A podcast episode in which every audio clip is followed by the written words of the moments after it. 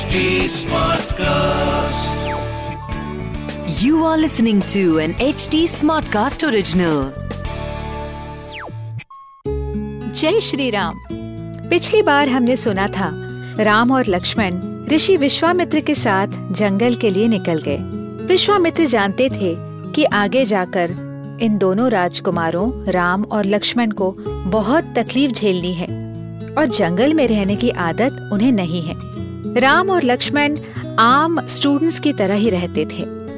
गुरु की सेवा करते थे। जैसे जैसे वो तीनों आगे बढ़ते गए, उन्हें बहुत सारे आश्रम दिखे। एक आश्रम कंदर्प या कामदेव का आश्रम था। इस आश्रम के बाद जब वह चलकर आगे निकले तो गंगा नदी के तट पर पहुँचे। नमस्कार, मैं हूँ कविता पौडवाल और रामायण आज के लिए के इस पॉडकास्ट में मैं आपका स्वागत करती हूँ। इस पॉडकास्ट में मैं आपको मूल वाल्मीकि रामायण, यानी ओरिजिनल रामायण की कहानी तो सुनाऊँगी, पर हम साथ मिलकर ये भी समझेंगे कि आज के लाइफ में इस रामायण का क्या रेलेवेंस है।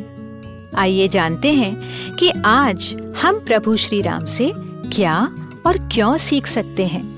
श्री राम जय जय राम श्री राम सुनिए रामायण आज के लिए कविता पौडवाल के साथ।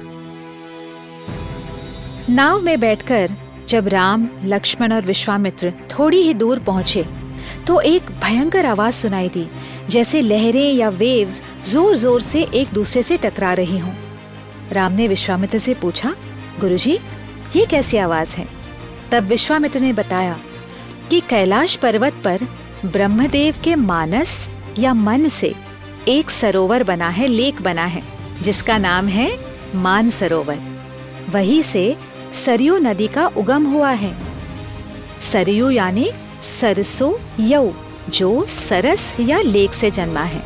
जब सरयू नदी गंगा से आकर मिलती है तो ये भयंकर आवाज़ होता है।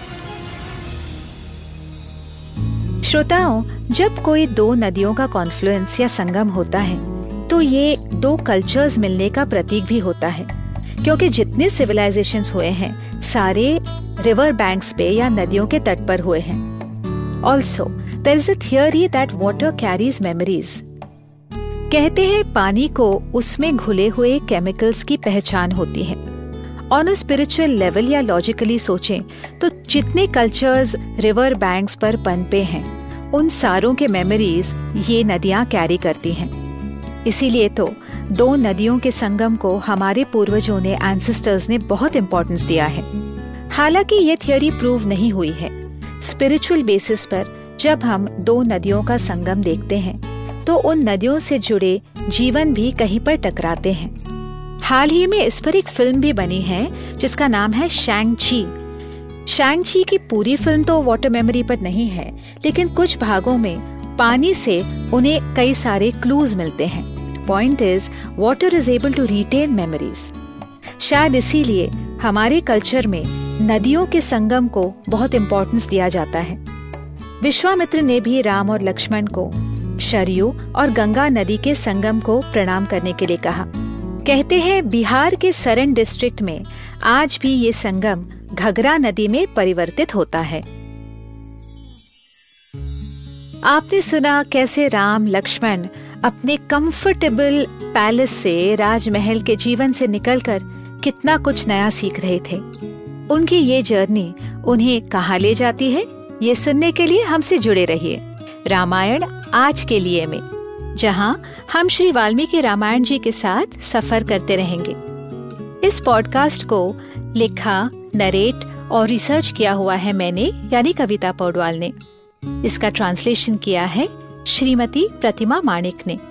प्रोड्यूस किया है दीप्ति आहूजा ने और एडिटिंग और म्यूज़िक दिया है सौरभ भोंजाल ने। फॉर अपडेट्स ऑन रामायण आज के लिए follow H T Smartcast on Facebook Instagram Twitter YouTube and link अगर आप मुझसे कोई सवाल पूछना चाहते हो तो मेरे Instagram handle at Kavita dot Paudwal पर पूछिए। और रामायण आज के लिए की पूरी सीरीज़ सुनने के लिए log on to W W W dot H T Smartcast dot com अगले एपिसोड में आपसे फिर मुलाकात होगी। तब तक के लिए Ram Ram.